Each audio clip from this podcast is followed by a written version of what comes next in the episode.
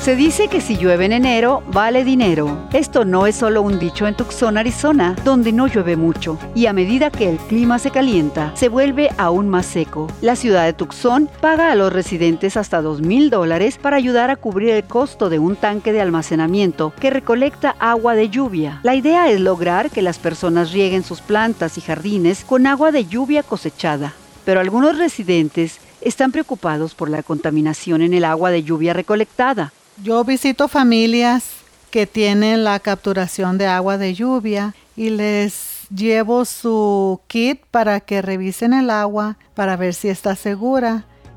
Imelda Cortés trabaja con una iniciativa llamada Project Harvest o Proyecto Cosecha. El programa ayuda a los residentes a analizar el agua de lluvia que recolectan para detectar E. coli y otros contaminantes. Descubre conexiones climáticas en latinoverde.com.